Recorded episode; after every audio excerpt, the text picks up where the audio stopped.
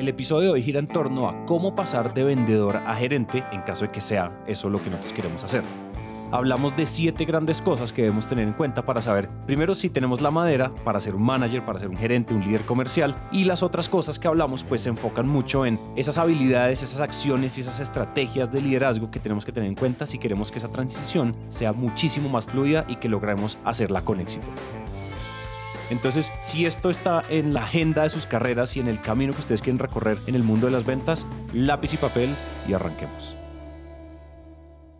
Hola a todos y bienvenidos al episodio número setenta y tres de Máquina de Ventiñas. ¡Qué pex misopex! ¿Qué ondita con la bandita? ¿Qué ondita con la bandita? Vamos bien, yo creo que no hemos defraudado, es decir, todavía hay cosas que en la inteligencia artificial nos puede ayudar mucho para concentrarnos en lo creativo, ya después del episodio anterior. Pero, pero bueno, yo creo que en este episodio hay algo bien interesante que vamos a hacer. Y aquí te va mi propuesta. Proponga, papi. Entonces, mi propuesta es, yo estoy haciendo una hermosa transición que la gente ha escuchado en el episodio sesenta y nueve de cuál es como la visión para recontrarreventarla en dos mil veintitrés. Estamos contando de cómo queremos empezar a vender en otros países, cómo queremos empezar a producir en otros idiomas, cómo podemos agrandar nuevas unidades de negocio, contrataciones y demás. Y eso ha implicado en mi profesión, en, mi, en lo que yo tengo que ser, en mi, el cuerpo de conocimiento que tengo que dominar, algo que no me había pasado antes. Mm. Y es que ahora yo ya tengo que empezar a hacer esa transición a gerente, a líder, ¿cierto? A, unos lo llaman gerente, otros lo llaman director, otros lo llaman manager, otros lo llaman la etiqueta que sea. Yo llevaba como, como tres años escapándome de la responsabilidad de liderar, eh, porque a mí, el liderazgo y yo, ahí vamos, tenemos una relación que es incremental, afortunadamente, pero no es así exponencial como mi socio Manuel, por ejemplo, que es un crack del, del liderazgo y lidera todo el equipo y le hace que las cosas pasen en el equipo. Yo voy un poquito más lento. Entonces yo creo que una de las cosas que te quería proponer aquí cuando hablamos de que empecemos, que teníamos que hacer un episodio de gerencia, era usar este episodio y yo preguntarte y enfocar esto hacia cómo hago yo esa transición. Porque yo creo que como buen vendedor, si bien tengo muchas áreas de oportunidad, tengo mucho que aprender todavía, lejos de ser, lejos de, de ser producto terminado, en términos de gerente y hacer esa transición, no tengo ni coño de idea cuál es el paso número uno, el no, número dos, el número gerenciado. tres. Yo nunca he gerenciado. Hasta ahorita empiezo a gerenciar. Pero en la universidad eh, estabas en las sociedades de alumnos. De ah, algo bueno, así, ¿no? Claro, sí. Liderado, Ay. bueno, Liz, que la palabra gerenciado me confundió. No, liderado muchas veces. Okay. Muchas veces. Y creo que lo he hecho bien, pero muy improvisado. Como... como a mí se me ocurrió yeah. y lo que yo creía que era lo correcto. Mm. Pero ahora pues que estamos, pues que ya sabemos que cuando uno tiene método la vida es más fácil y más sabrosa, pues ahora que hago la transición a gerente o a líder comercial o a director, como lo quieras llamar, pues no tengo, no, o sea, ¿por dónde la agarro? Claro. Esa es mi propuesta. ¿Qué opinión? Me gusta, me gusta. ¿Sí? Yo Pero me... yo traigo otro tema planeado, entonces si quieres dejémoslo para otro episodio. Y oro. Crying in gerente. Está bien. Lo acepto. Sí. Me parece Entonces, espectasensual. Siendo oficial la propuesta aceptada, el episodio de hoy es cómo pasar de vendedor a gerente. gerente. O manager, o líder, o director, como sea que se llame en tu tierra. Oye, antes de, antes de que hablemos de cosas particulares, ¿cuándo, tú, ¿cuándo sientes que es el momento de empezar a hacer esa transición? ¿Tú crees que hay un momento donde uno debería empezar a mirar? Claro, uno empieza a tener equipo, estoy creciendo en... O sea, es empresa grande, empresa pequeña. Hay un momento en donde uno dice como, ya tengo que dejar de, de posponer esto y empezar a ponerme serio con esto. Pues, a ver, yo creo que hay varios parámetros. Okay. Número uno es si tú estás muy abrumado como solopreneur, digamos, si tú estás de, de autoempleado y estás haciendo muchas cosas, pues es, es muy probable que sea momento de empezar a tener equipo, ¿no? No, yeah. no solo de ventas, sino, sino equipo en, en general. general. Así es, ¿no? Eh, ahora, también puede ser que ya tienes una empresa, ya tienes diez, veinte o quinientos, pues. De nuevo, si estás muy abrumado y no te alcanza el tiempo por más que intentas ser productivo, pues seguramente te, te faltan manos, ¿no? Claro. Obviamente, previamente tienes que hacer todo lo posible por automatizar todo lo posible, usar la tecnología, etcétera, y no gastar tiempo en barbaridades, pues, pero si ya hiciste todo eso, si estás muy, muy abrumado, probablemente necesitas que alguien te ayude. Y la gente, güey, y esto lo podemos conectar con el episodio de Burnout, la gente sí. no, no necesariamente se lo plantea como, oye, probablemente lo que necesito es alguien más. Ayuda. Esa es una. La otra es que tienes que tener suficiente lana para contratarlo. Y ya hemos hablado de este parámetro en, es, en, en, en el podcast. Y es que Mike Michalowicz dice, tú, debe, tú podrías tener un empleado por cada doscientos, cada ciento cincuenta mil a doscientos cincuenta mil dólares de ventas anuales. Que cada quien tien, tendrá que traducir eso a la, a la economía de su país, ¿no? Pero a mí, en Colombia, me parece bastante equivalente decir, por cada ciento cincuenta millones... a doscientos cincuenta millones de ventas anuales, tú tienes derecho a otro empleado. Tienes derecho, entre comillas, pues, ¿no? Okay.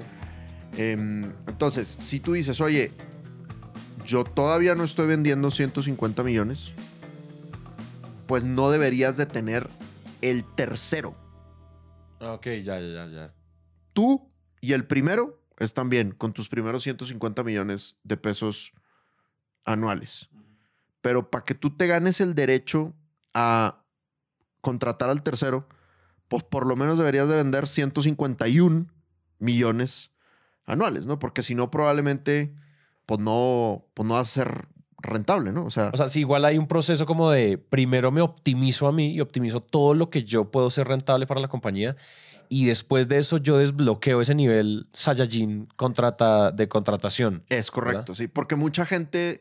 dice, ah, no, es que ya necesito contratar, ya necesito contratar. Y, y no necesariamente están siendo los más productivos, exacto, no necesariamente están automatizando, no necesariamente no están, están utilizando tecnología. Eh, entonces creo, creo que eso es un, un punto importante, ¿no? Aquí estamos hablando también de empleados tiempo completo. O sea, si, si tú tienes pues dos personas medio tiempo, pues eso equivale a un empleado de tiempo completo, ¿no? Si claro. tienes freelancers, freelancers que trabajan para ti eh, dos horas al día, pues eso puedes tener varios de esos, ¿no?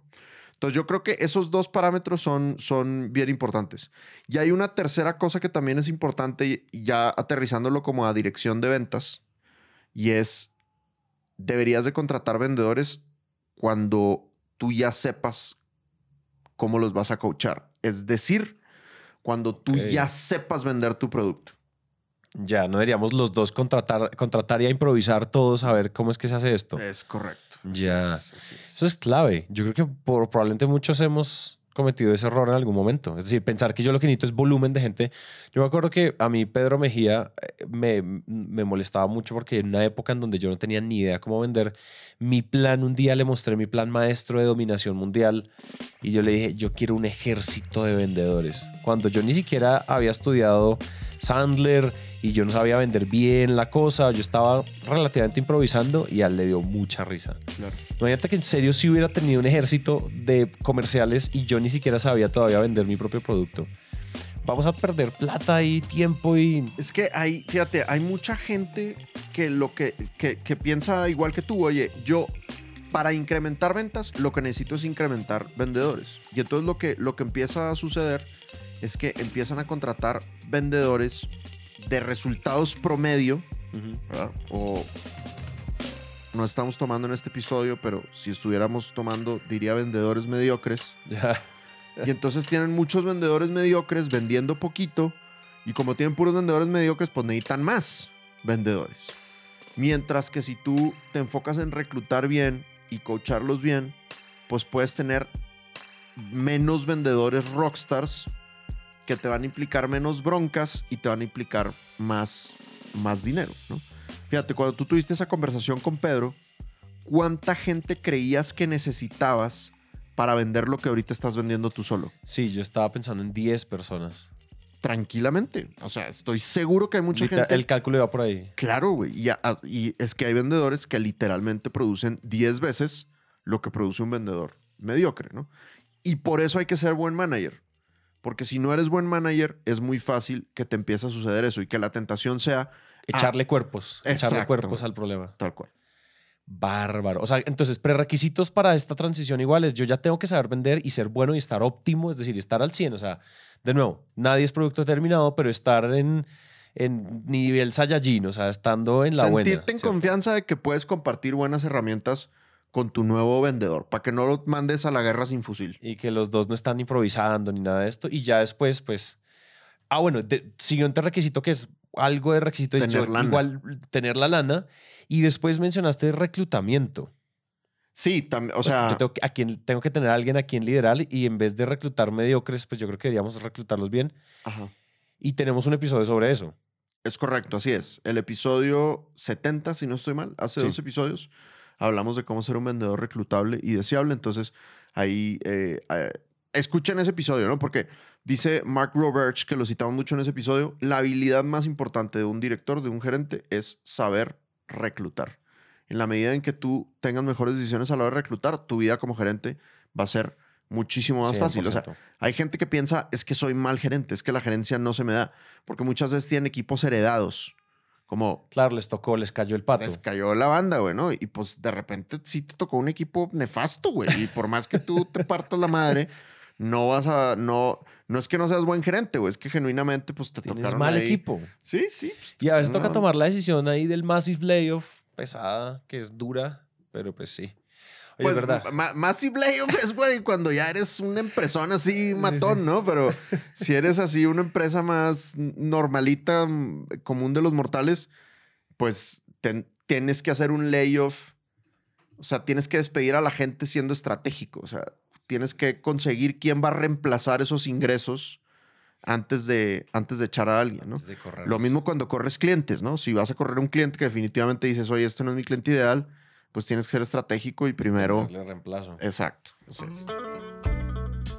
Oye, entonces, ¿qué, ¿cuáles son estas, estos consejos, estas estrategias, estos puntos, esto que yo debería tener en cuenta? Bueno, ahí te va. La transición. Primera cosa, güey. Está bien escandaloso. Number one. Tú quieres ser gerente, ¿no? Tú quieres, tú quieres liderar. Liderar. Ahorita. Ahorita. Yo no sé si siempre te va a gustar.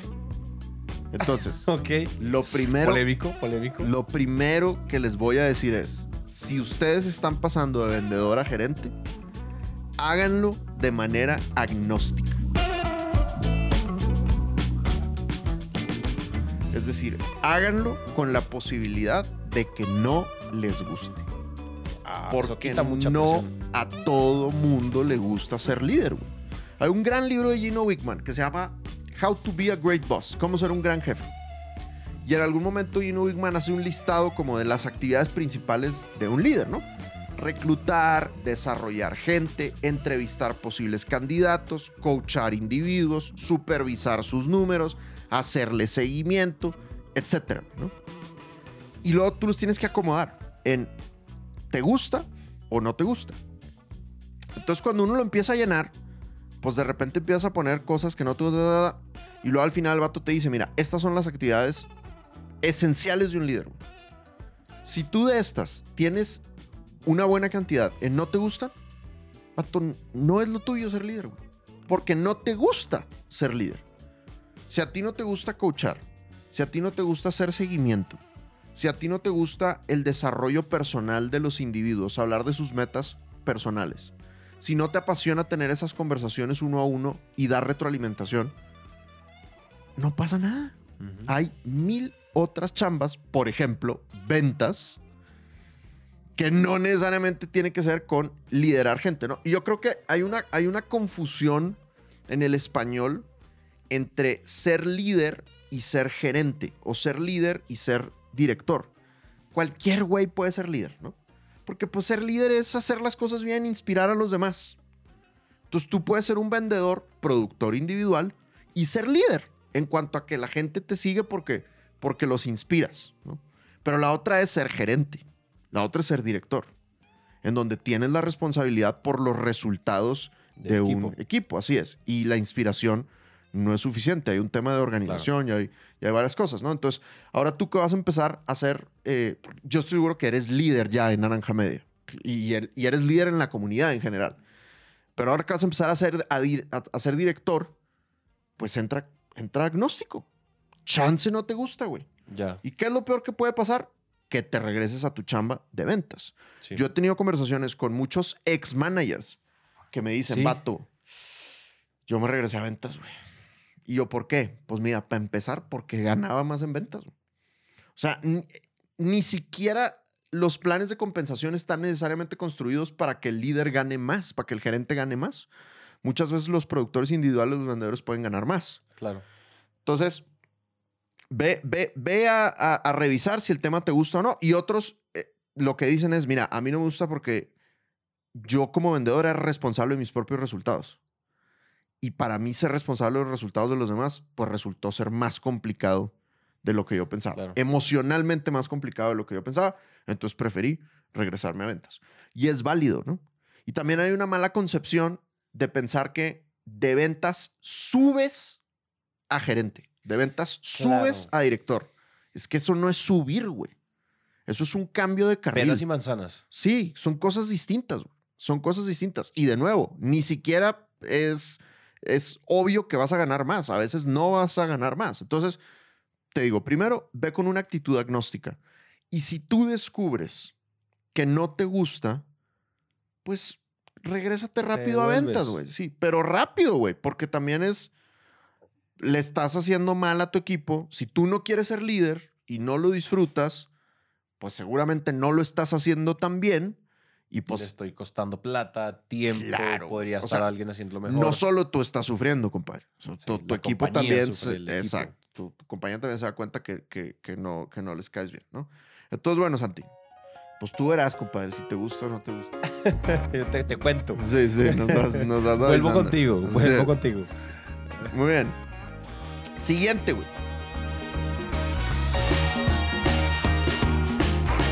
Primer día en tu rol de director. Ajá. ¿Qué vas a hacer? Yo... ¿Y a saludarlos? ¿Decir hola? Sí. Vas bien, vas bien, efectivamente. Muy bien, pero los saludo. Entonces, después sí, les pregunto sus nombres, me hago un chingo de trabajo para memorizármelo. Y, y ya... Que se pongan que... stickers, güey, para exacto, que no te colmanía con el nombre, güey. Tal cual, güey. Mira, este es un tip que saqué de Michelle Benfer. Michelle Benfer es una V P de ventas en HubSpot y nuestro amigo Pete Oliver eh, la entrevistó en su podcast Emerge on Purpose. Entonces, si alguno de ustedes quiere escuchar podcast de Sandler en español, busquen el de Pete Oliver, que está con madre, Emerge on Purpose. Y ahí entrevista a Michelle, que en ese momento ella cuenta que ha promovido más o menos en su vida a más de cincuenta vendedores a que sean gerentes.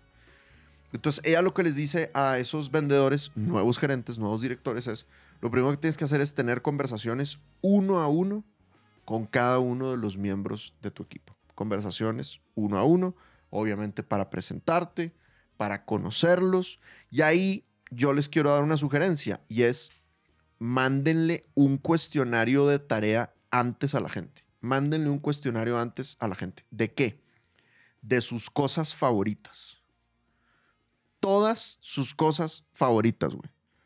Las cosas más básicas como cuál es tu estilo de música favorito, cuál es tu restaurante favorito, cuál es tu dulce favorito, te puedes poner creativo, cuál es tu serie de televisión favorita o cuál es tu caricatura favorita, lo que quieras, güey. Para que tú tengas un arsenal de elementos de motivación o de elementos de yeah. cariño. ¿No? Sí. Cuando tú quieras reconocer a alguien por algo, pues chido darle su chocolate favorito. Claro. Porque es algo... Un cumpleaños, un, una celebración de algún tipo de hito logrado. Oye, lo vas a llevar Ay, a su... Eh, a su revisión de performance suena, anual. Lo llevas a su restaurante favorito. Muy obvio. Suena tan obvio que... Eso lo, lo, o sea, suena tan obvio. ¿No, no has sentido que a veces uno le cuentan algo que suena tan obvio, pero tan útil, que uno dice, ¿cómo coños no me lo dijeron antes? Es correcto. Fuck. Te está pasando, me encanta. Sí, muy bien. Me está pasando. En este Entonces, instante. Esa es una tarea que le vas a encargar antes de la sesión. Y luego, en la sesión, hay dos cosas que son lo, es lo más importante que vas a preguntar. Por supuesto, pregúntales como de su vida, conócelos, relación personal, romper el hielo, lo que tú quieras. Y obviamente tú cuéntales cosas tuyas, ¿no? Y sé, sé vulnerable. Pero de esa conversación hay dos cosas bien importantes que tienes que llevar. Número uno es, ¿cómo le gusta a esa persona que se comuniquen con él o con ella? Oye, ¿te gusta WhatsApp? ¿Te gusta el correo electrónico? ¿Te gustan las llamadas? ¿Te gustan las videollamadas? Horarios, güey. ¿Cuándo te gusta que te hablen? ¿Cuándo no te gusta que te hablen? ¿No? Como establecer las reglas del juego de la comunicación. Un buen acuerdo previo a la comunicación. Y la segunda, güey, más importante aún. ¿Cómo te gusta recibir feedback? Que de entrada estás diciendo como, te voy a dar un chingo de feedback. Por eso estoy feedback, aquí, sí, básicamente. Estoy, es como ¿no? un acuerdo ahí así enmascaradito. Es, es correcto. Entonces, ¿cómo te gusta recibir feedback? Y vas a preguntar por los dos. ¿Cómo te gusta recibir feedback positivo? ¿Y cómo te gusta recibir feedback de cosas por mejorar? Oye, usualmente uno que, o sea, en esos comos, ¿cuáles son como las, las opciones que ellos tienen de responder? Pues, por ejemplo, a mí me gusta... Te vas a sorprender, ¿verdad? Porque a ti, yo sé que a ti te gusta que te, que te alcen en brazos, que te aclame el, el pueblo, lanzarte como rockstar y que la gente te reciba. Pues resulta que hay gente que no le encanta que los alaben en público. Ok. O sea, esa famosa frase de... Uno creería que todo alaga sí. en público, critica Re- en privado. privado. Pues hay gente que no le gusta que le hagan tanta fiesta. O que si le gusta, pues que, que, sea, que sea, pero poquito. O sea, como sí, no, todas las pinches semanas no me hagas, no me hagas tanta fiesta, ¿no? No te creo. Sí, es verdad. Entonces, sí. Eso es una opción. La otra opción es, por ejemplo, ¿qué tan frecuente quieres que sea? ¿Qué tan frecuente necesitas el feedback? Hay gente que dice, oye, a mí me cae con madre el seguimiento diario, güey. Y hay gente que va a decir, si hay algo que odio en la vida, es el seguimiento diario. Ok. Entonces, ahí... Hay, hay muchas opciones, tanto de frecuencia como de estilo. Eh, oye, ¿te gusta que te, que, que te mande recados por correo electrónico? ¿Prefieres que te lo diga cara a cara? Eh, ¿Quieres que te lo diga en el momento? ¿Quieres que te lo diga veinticuatro horas después? Ok, uno les puede dar esas opciones de, de cosas porque de pronto ellos, o sea, podrían quedar en blanco como de, no, pues, eh, en español. ¿No? Sí, sí, sí, decir, sí, totalmente. No les puede dar opciones como de, de pero, wey, tipos te, o, o eso induce mira, la respuesta. Wey, yo siento que te falta tener más fe en la humanidad. Vamos a hacer el ejemplo. Santi, sí. ¿Cómo te gusta que te den retroalimentación? A mí me gusta que me den retroalimentación cuando ya se bajó la calentura del, del momento. En, o sea, más frío. Te fijas que acaba de una, da, acabas de dar una respuesta inmediata, güey. O sea, tu hámster sí. no sufrió tanto. sí. Necesito más fe en la humanidad. Sí, Necesito no. más fe en la humanidad, perdón. O sea, realmente, güey, si haces esa pregunta, güey, la gente sí te va, sí te va a contestar. Pero esa es una, eso es una gran respuesta, güey. Es una gran respuesta. Oye, cuando se bajó la, la, la calentura, güey. O sea, a mí no... No sé, típica situación, acab- acabas de tener una reunión difícil con, con el cliente y tú como gerente estás caliente, güey, porque el vendedor la cagó, güey. Sí. Pues si ese vendedor te dijo, no me des feedback, cuando está la calentura, pues te toca tragártelo, güey. Y esperarte. Esperas un rato. Claro, wey, al, al día siguiente, ¿no? Hay una sí. regla eh, de el, el libro de One Minute Manager de Ken Blanchard, otro tremendo, tremendo Ken libro Blanchard, que todo el mundo sí. se tiene que leer. Y es la regla de las veinticuatro horas. O sea, él dice, si vas a dar feedback, no deberían de pasar más de veinticuatro horas. Que me parece súper bien. Sigue siendo relevante, pero no es en la calentura. Exacto. Es un muy buen punto. Es Así un muy es. buen punto.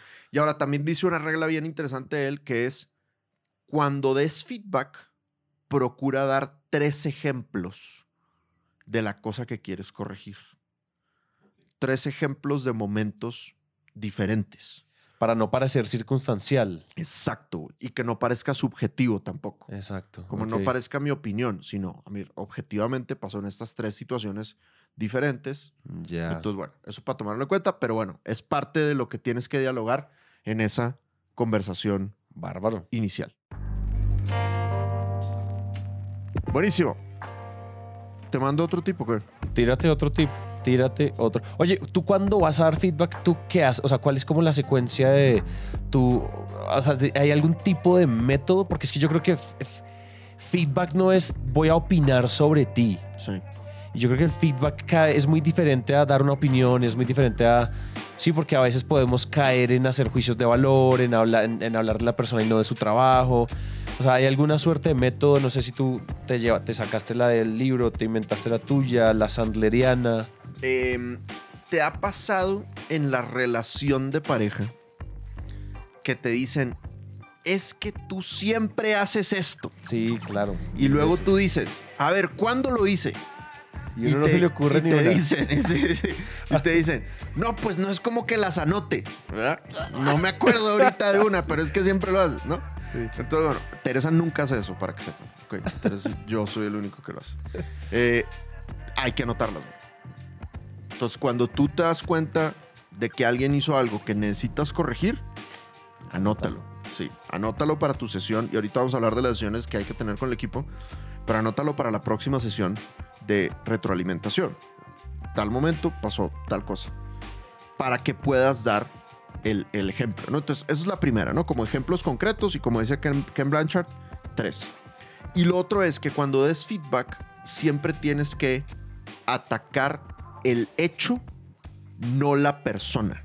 Uh-huh. O sea, por ejemplo, oye, es que eres muy impuntual. Constantemente llegas a las citas cinco o diez minutos después. Entonces, ¿cuál es el error ahí?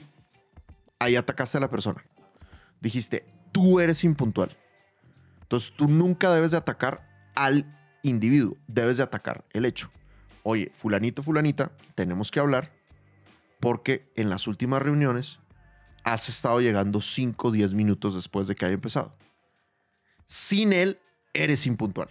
Sí, hablemos de tu impuntualidad, no de, no de ti, no de una característica hablemos tuya. Hablemos de la impuntualidad, exacto. Más que de tu impuntualidad. Exacto, exacto. La impuntualidad que pasó contigo. Sí, como, toca pensar harto.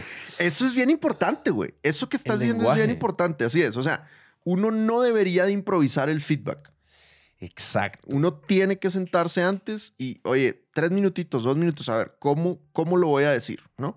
Y tomando en cuenta también, sacas tus apuntes de la conversación que tuviste al principio de cómo a esa persona le gusta recibir el feedback, ¿no? Uh-huh. Entonces, bueno, eso es cuando es feedback negativo. Ahora, cuando es feedback positivo, ahí sí déjate caer con lo personal. Tú eres increíble, tú eres creativo, eres un gran cerrador, eres un rockstar. Ay, sí, güey. Y complementalo con el hecho. Ya. Eres un rockstar porque hiciste tal cosa. Sí. ¿No? Entonces, eso es eh, importante para el feedback. Y, y también hay autores que dicen eh, cinco a uno debería de ser el ratio. cinco feedbacks positivo positivos contra un feedback negativo. Ya. O sea, si tú ya diste un feedback negativo y tienes ganas de dar otro, primero... Espérate, espérate, sí, búscate otras buenas. Búscate cinco cosas positivas. Ya. Y ahora, si tú dices, vato, es que no tiene tantas cosas, cosas positivas, pues hay dos posibilidades. Número uno, eres una lacra social. Número dos... Reclutaste mal. Reclutaste muy mal, güey. Sí, así es. Exacto. Todo el mundo tiene cosas positivas, ¿no? Claro. Cómo se peinó, la ropa que trae, lo que sea, ¿no? Sí. Todo bueno. Es una. S- siguiente, güey. Ten claros los roles de liderazgo. Ten claro, o sea, ten clara tu misión. Entonces tú ahora que vas a empezar a ser director, como director tú tienes que hacer cuatro cosas. Supervisión, coaching, mentoría y entrenamiento. Supervisión, ahorita lo hablamos con detalle, es controlar los números y los porcentajes de conversión de la gente. Coaching es volverlos el mejor vendedor que pueda ser. O el mejor, el cargo que tú quieras, ¿no? Porque no necesariamente claro. Estás coachando vendedores, tal vez estás coachando un coordinador comercial, tal vez, tal vez estás cam, coachando sí. un, un C A M, un B D R, tal vez estás coachando un administrador o un diseñador gráfico. Entonces, vuélvelo el mejor que pueda hacer. Después, la tercera es mentoría, que es prepáralo para roles futuros. Que eso es un rol, es, es un yeah. rol muy lindo. La mentoría es un rol muy lindo. Porque es el rol que te motiva a ti a todo el tiempo estar pensando en el futuro de esa persona. Claro. No en los resultados que te tiene que traer para la empresa. Entonces, la mentoría es, oye, a ver, este individuo, ¿qué quiere de su vida en el futuro? generalmente te, te enfocas en lo profesional, pero oye, ¿tú, tú, ¿tú qué quieres? ¿Tú quieres pasar de junior a senior? ¿Tú quieres ser gerente? ¿Tú quieres irte a otro país a estudiar un idioma? ¿Tú quieres ser empresario? Claro. Entonces, eso es la mentoría. Y hoy en día, creo que es bien importante. Es una manera muy fácil de ganarte la confianza el ser un buen mentor. ¿Cómo puedes ser un buen mentor? Brother, yo sé que tú eres millennial o centennial. Por lo tanto, yo no espero que tú te vayas a quedar aquí más de dos años. Sí, sí, exactamente. O sea, mira, yo voy a hacer lo mejor de mi parte, güey, porque tú te quedes más de dos años. Mientras por adentro estás pensando, yo no sé si me voy a quedar dos años. Me sí, sí, voy a hacer lo mejor de mi parte, que estás muy feliz aquí. Pero, güey, la onda es que tú y yo nos demos el máximo amor y el máximo beneficio el tiempo que estemos juntos. Uh-huh. Sea un año, sea dos años, sea tres años.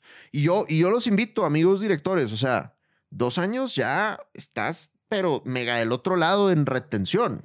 Sí, sí, o sea, sí. Mantener a alguien dos años en una empresa, es, es, eres muy rockstar. Porque la gente se va en menos de dos años ni siquiera porque no estén contentos en la empresa, sino porque pues la gente hoy en día... Sí, es, quiere explorar cosas nuevas, sí. Quiere el thrill of the new, quiere salir a ver qué onda, quieren cambiarse de carrera. Tal cual. Entonces, yo, hoy en día la rotación no necesariamente es señal de que estés haciendo las cosas mal, ¿no?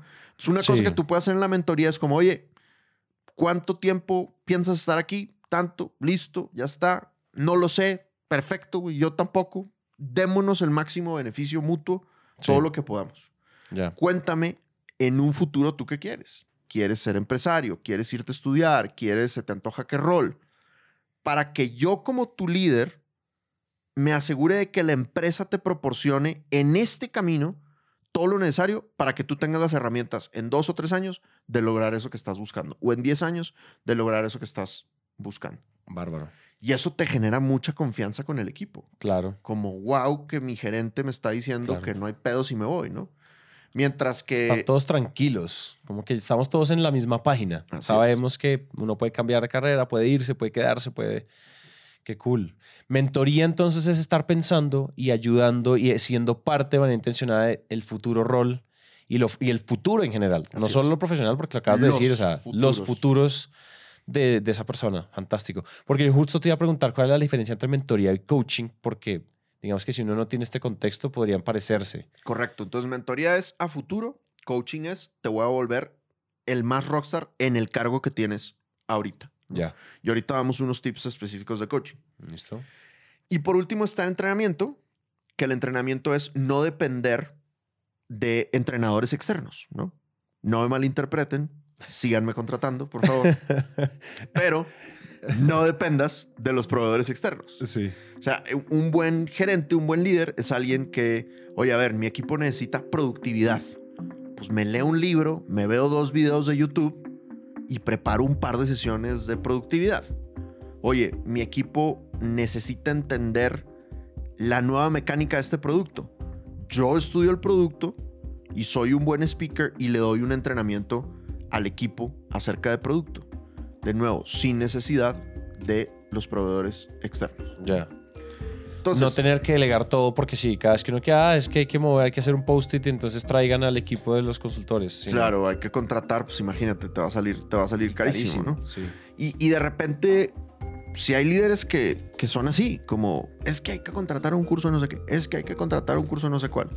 Pues papi, estúdiale y dé el curso usted. O sea, tampoco necesitas siempre a los, a los externos, ¿no? Entonces, bueno, es otro tip, güey. ¿Qué es lo más importante de este tip de pensar en los cuatro roles de liderazgo? Tu objetivo es que cada vez que hables con alguien de tu equipo, la gente diga qué chingón estuvo esta conversación. Qué yeah. bueno que tuvo esta conversación. Tú no quieres tener puras conversaciones de látigo, de dar palo. Y hay mucha gente, yo creo que todos hemos tenido malos jefes. Claro. Desde que, güey, látigo, sí. No quiero hablar con mi jefe, güey. Me cae mal mi jefe. Lo único que hace es desahogar sus frustraciones en mí, güey. Sí. Y no me da herramientas. Tú lo que quieres es que la gente quiera hablar con su jefe porque las conversaciones contigo son conversaciones donde les das herramientas. seguramente te va a tocar sacarlos de la zona de confort y darles retroalimentación negativa de vez en cuando, pero no todo el tiempo, ¿no?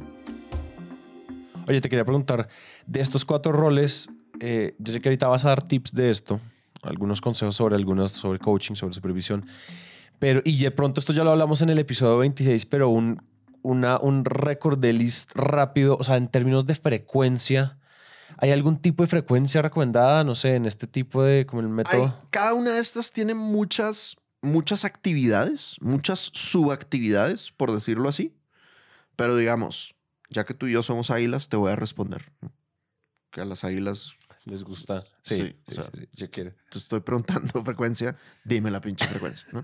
Entonces, bueno, supervisión, una vez por semana. Ahorita Ajá. hablamos de esa reunión. Coaching, una vez por semana. Ahorita hablamos de esa reunión. Mentoría, puede ser una vez cada tres meses, una vez cada seis meses. Hablar como del plan de carrera. Ya.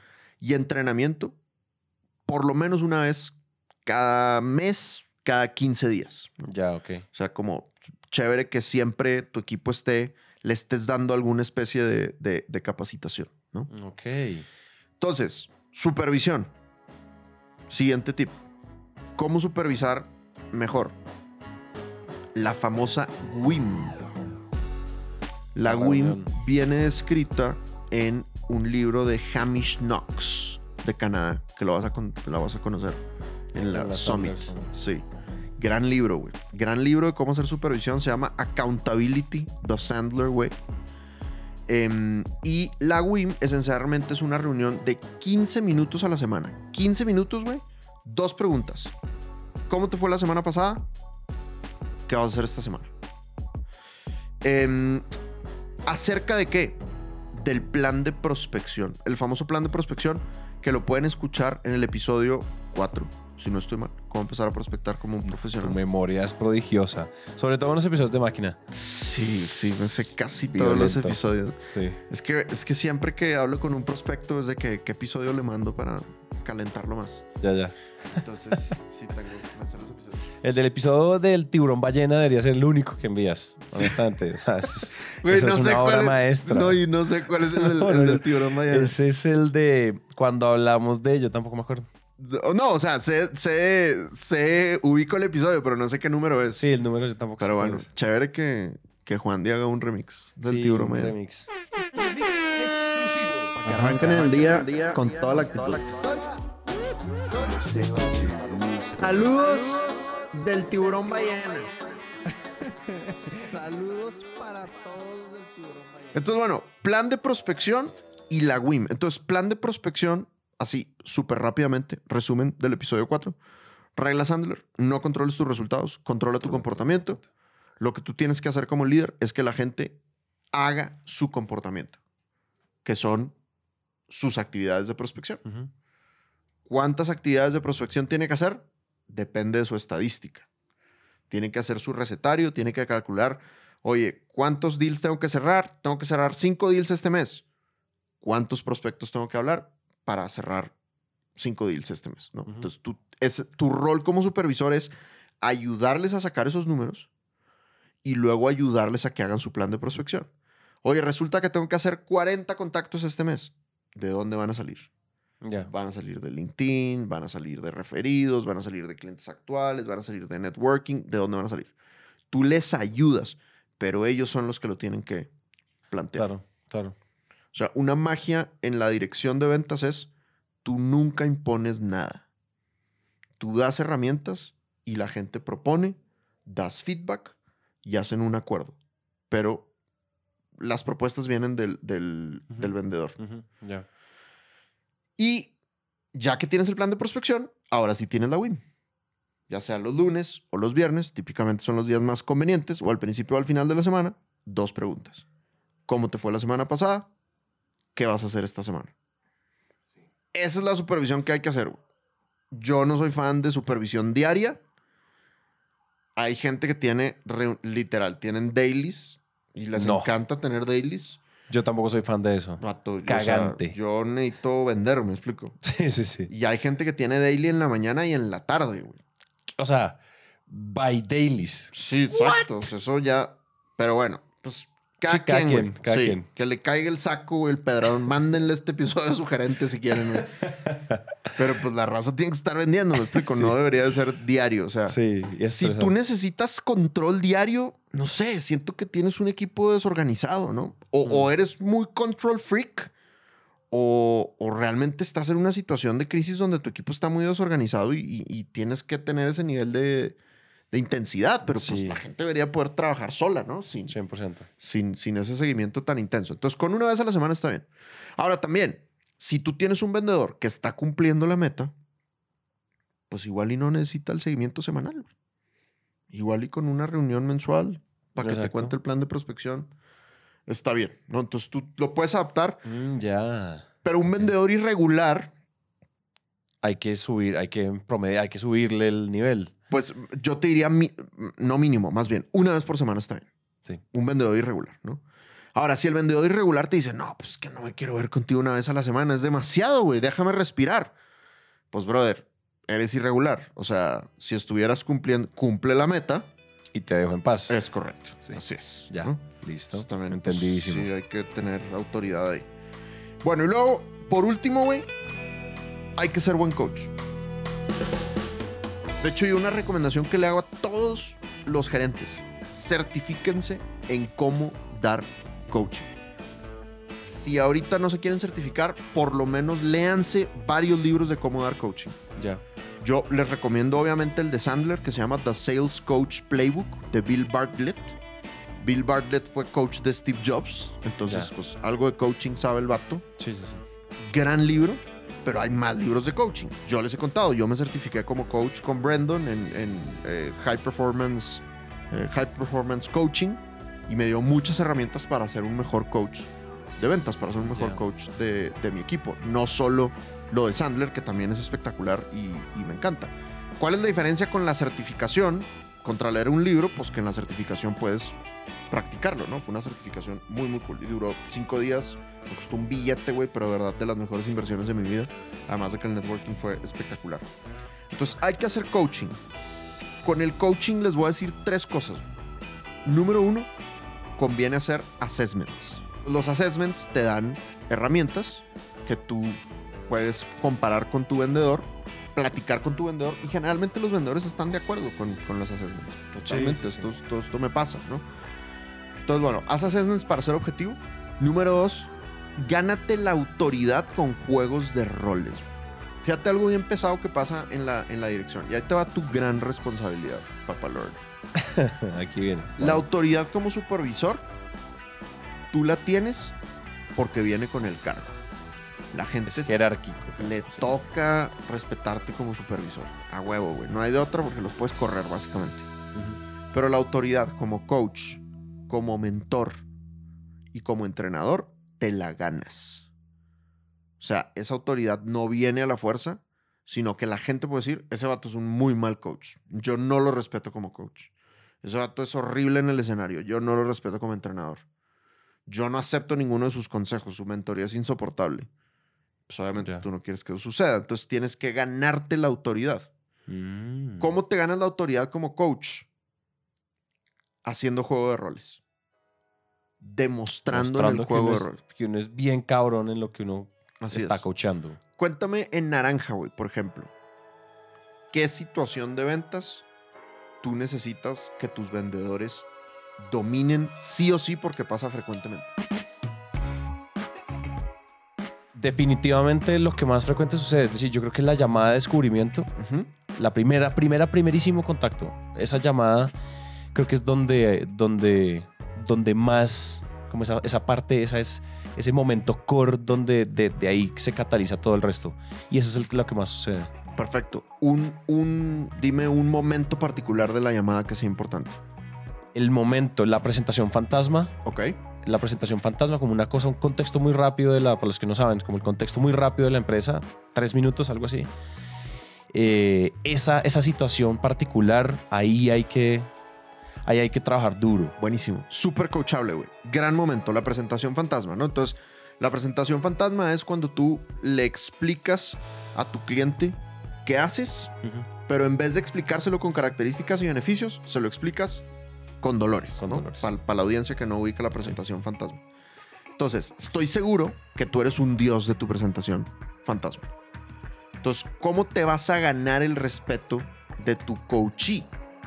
Le vas a decir, te voy a contar cómo se hace la presentación fantasma. Uh-huh. Y le vas a decir, actúa tú como cliente y yo actúo como vendedor. ¿Qué es lo que hacen los malos gerentes? Tú actúa como vendedor y yo actúo como cliente. No se quieren exponer. Es correcto.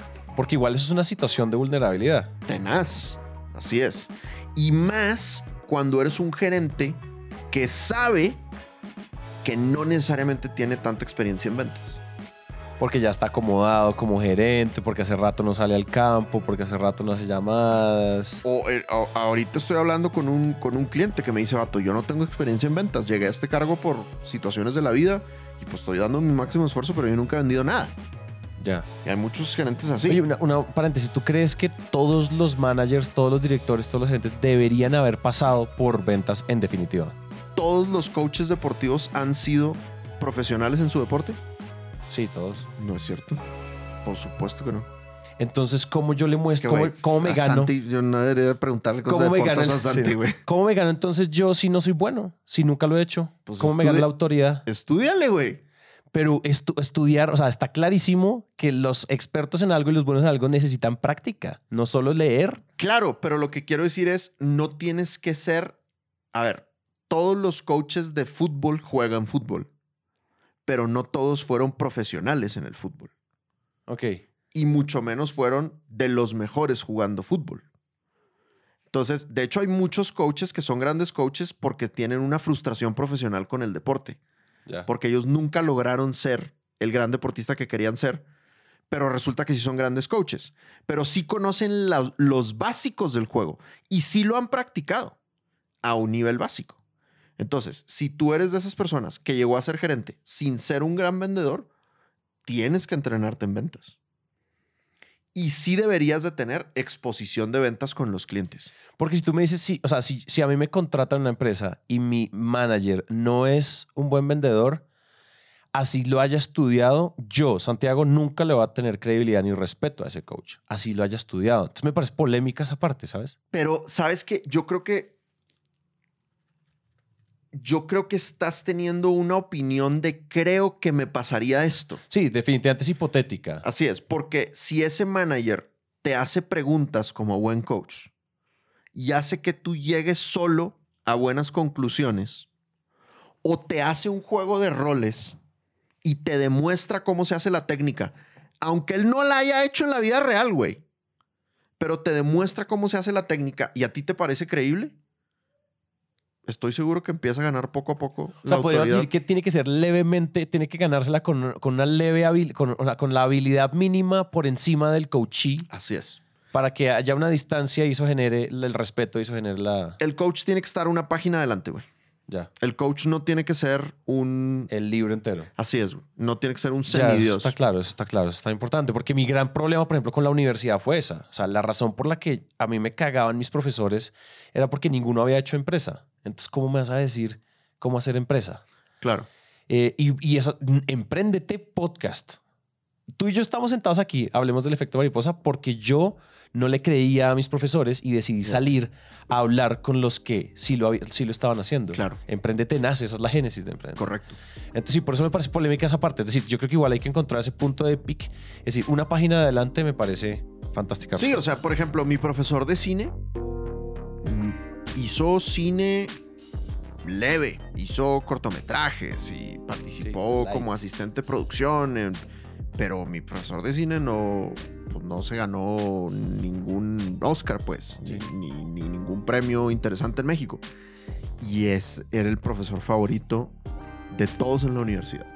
O sea, era un claro. vato increíble que le apasionaba el cine, que había estudiado todas las entrañas del cine, pero él no era un, un gran cineasta. Sin embargo, era un gran instructor acerca del cine, ¿no? Ahora, obviamente, entre mejor vendedor seas... más argumentos tienes, tienes el... para dar un buen coaching. Claro. Pero también ser buen vendedor no garantiza que seas un, un, un buen coach. coach ¿no? eh, entonces, yo lo que les diría es no sientan que tienen que ser el mejor vendedor para ser buenos coaches. Ya. Tienen Acá. que ir una página adelante. ¿Y cómo te vas a ganar la autoridad? Demostrando frente a tu vendedor ese guión, esa técnica, ese manejo de la objeción. No diciéndole, a ver cómo lo haces tú. No es, te voy a enseñar cómo yo lo hago. Y ya. se lo expones al vendedor y luego ahora sí permites que el vendedor lo haga al revés, ¿no? Pero entonces, si tú nunca eres capaz de demostrar cómo se hace, ahí es donde empiezas a perder credibilidad. Bueno, muy bien. Eh, por último, en coaching, tienes que tener sesiones individuales de coaching. Sesiones individuales de coaching. Actitud, técnica y comportamiento. El triángulo del éxito. O sea, tú semanalmente, con los irregulares, deberías de verte semanalmente treinta minutos, una hora, y, y revisar temas de actitud, técnica o comportamiento. Oye, se te cayó este deal.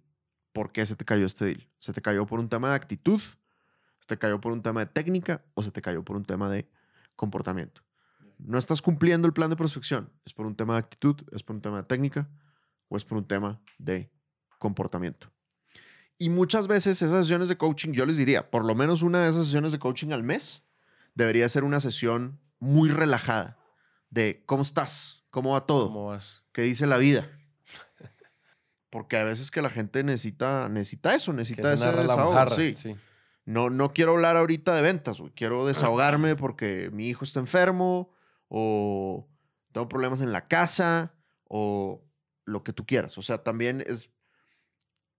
Fíjate, el otro día, ¿a quién, a quién le escuché esto, güey? Ah, ya me acordé. Brené Brown, el podcast de Brené Brown. Yeah. Ella cuenta que está hablando con un líder de, eh, del ejército de la... ¿Cómo se, cómo se dicen los aviones? De la Fuerza Aérea. Eso, la Fuerza Aérea. Es decir, güey, la aeronáutica, güey. No, no, no nací para el ejército, claramente. Entonces, estaba hablando con uno de los líderes de la Fuerza Aérea y eh, el líder de la Fuerza Aérea le decía a ella, nosotros hemos descubierto a nivel ejército de los Estados Unidos que uno no puede ser buen líder si no te importa la persona a la que estás liderando. Si no hay caring, si no hay verdadero, verdadera relación de me preocupa que esta persona le vaya bien en la vida. Y eso también es bien, es bien interesante y también claro. lo, lo relaciono con lo de Gino Wickman, que decíamos, oye, no te tiene por qué gustar ser líder, no te tiene por qué caer bien todo mundo. Entonces, si tú como líder te das cuenta que alguien te cae mal o que alguien, diciéndolo directamente, alguien no te importa, definitivamente Ay, no, sí. eres no eres el líder. Entonces, pues ese compadre, delégalo, güey. ¿Me explico? Y todas estas, estos cuatro roles, a fin de cuentas, lo que demuestran es que tú como líder estás genuinamente preocupado por el bienestar futuro de esa, de esa persona. Uh-huh. Yo creo que eso es lo más importante como director de ventas. ¿Cómo va a ser un gran director de ventas? En la medida en que tú estés más preocupado porque a esa persona le vaya bien ahorita y le vaya bien en el futuro. Ese sí que es el mínimo. O sea, es decir, es que si uno no tiene ese, es como que ya, es decir, apague y vámonos, como decimos acá, apague y vámonos. Ahí sí ya, sí todo se chimbió. Tal cual. No te creo, eso está muy bueno. Y de nuevo, no te tiene por qué caer bien. O es sea, decir, si no, si no, si no lo tienes, o sea, no, no, no, no es que tú eres un sociópata que tiene sí. algo malo, simplemente no tienes ese prerequisito vital de, para liderar. Pa- o para, por lo menos para liderar a ese. A ese, sí, sí y, y gerenciar y bueno, todo lo que se despieza desde ahí en adelante. Cool. Muy bien. Y ya, terminé.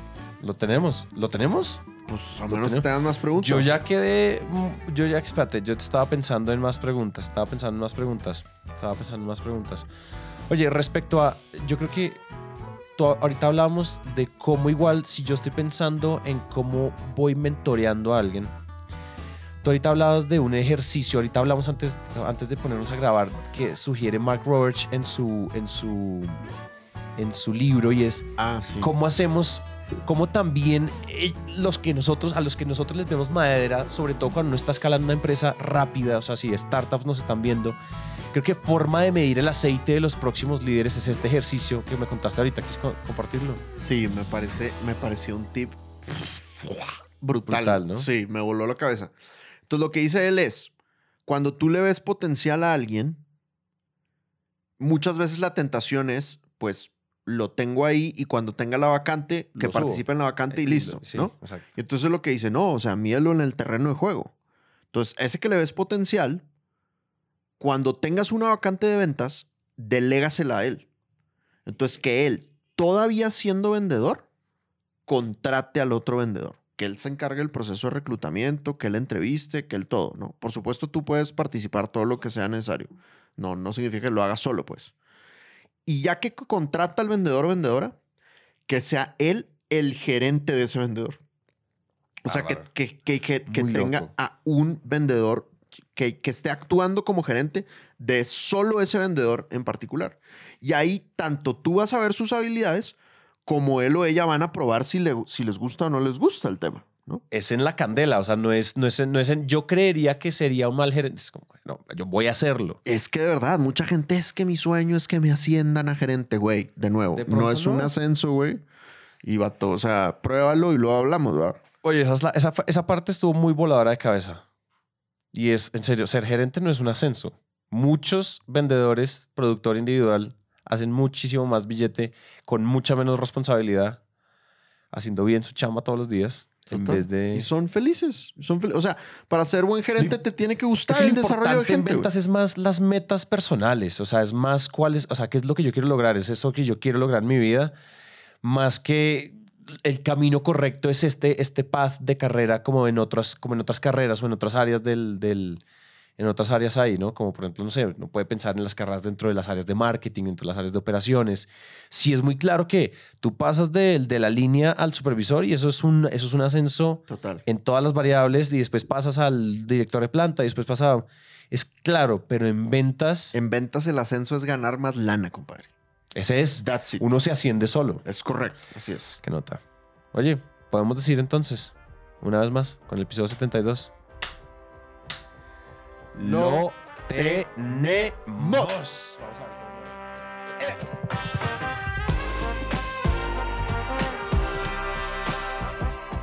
Hasta aquí llegamos con el episodio de hoy. Recuerden que si esto les sirve a alguien, por favor, compártanlo.